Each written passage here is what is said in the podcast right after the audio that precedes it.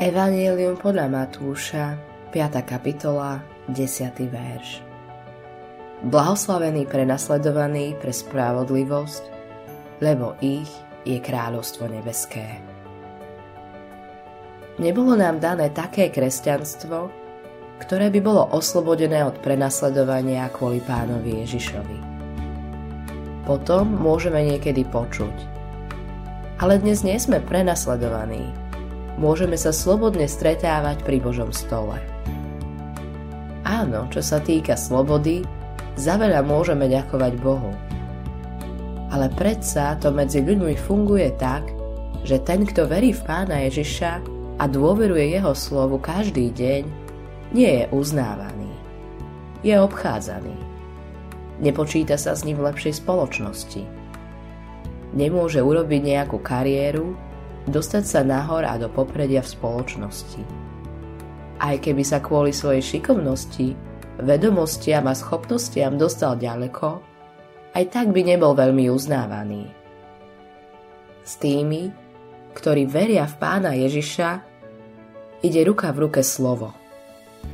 Blahoslavení ste, keď vás hanobia a prenasledujú a luhajú na vás všetko zlé pre mňa to najnebezpečnejšie a najťažšie prenasledovanie nie je to, ktoré priamo útočí na život a smrť. Je to vidno napríklad vo vojne. Keď príde k najhoršiemu, keď ide o život, väčšina ľudí stojí pevne.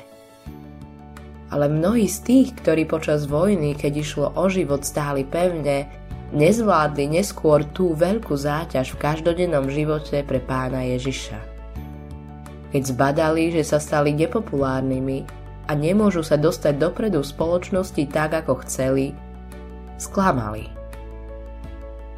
Ten, kto je vlastne prenasledovaný, je Pán Ježiš v nás. Všetok odpor a prenasledovanie sa v skutočnosti týka Jeho. Preto musíme počítať s tým, že keď veríme v Pána Ježiša, vo svojom kresťanskom živote budeme čeliť odporu, ohováraniu, podozrievaniu, obchádzaniu a mnohému podobnému.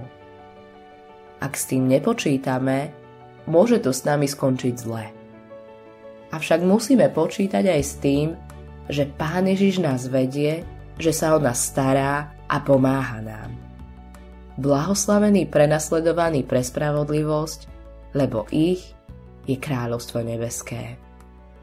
Evangelium podľa Matúša, 5. kapitola, 10. verš. Autorom tohto zamyslenia je Eivind Andersen.